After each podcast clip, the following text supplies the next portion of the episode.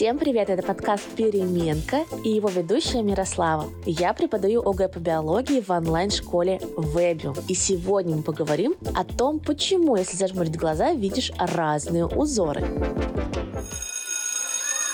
Чтобы мы увидели, что происходит вокруг, глаза должны собрать и отправить информацию по зрительному каналу в устройство для расшифровки, то есть мозг. Свет проникает через зрачок и попадает в хрусталик, который работает как объектив фотокамеры. Он фокусирует лучи света и направляет их в нужное место на сетчатке. Там расположены нервы и особые рецепторы, которые превращают свет в нервные импульсы.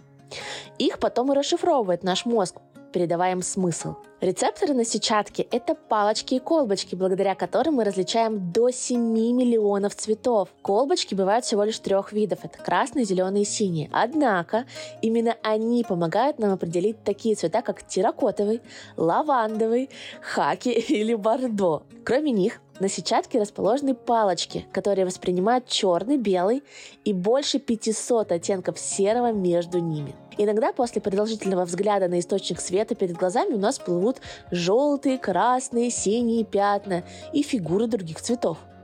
Объяснение мы найдем в побочном эффекте работы мозга, который связан с перестройкой зрения под освещенность. Чтобы различать цвета в меняющихся условиях, кроме работы колбочек и палочек, необходимо также участие мозга. В комнате, где царит полумрак, и в комнате, где много солнечного света, предметы приобретают различные оттенки. С помощью колбочек мозг распознает яркость точек зрительного поля и настраивает восприятие окружающего мира в зависимости от освещенности. Давайте представим, что после взгляда на солнечные... Давайте представим, что после взгляда на солнце вы закрыли глаза – скорее всего, вы все равно продолжите видеть яркое пятно. Но дело в том, что если какой-то объект испускает слишком много света, то мозг автоматически высчитывает лишнюю яркость.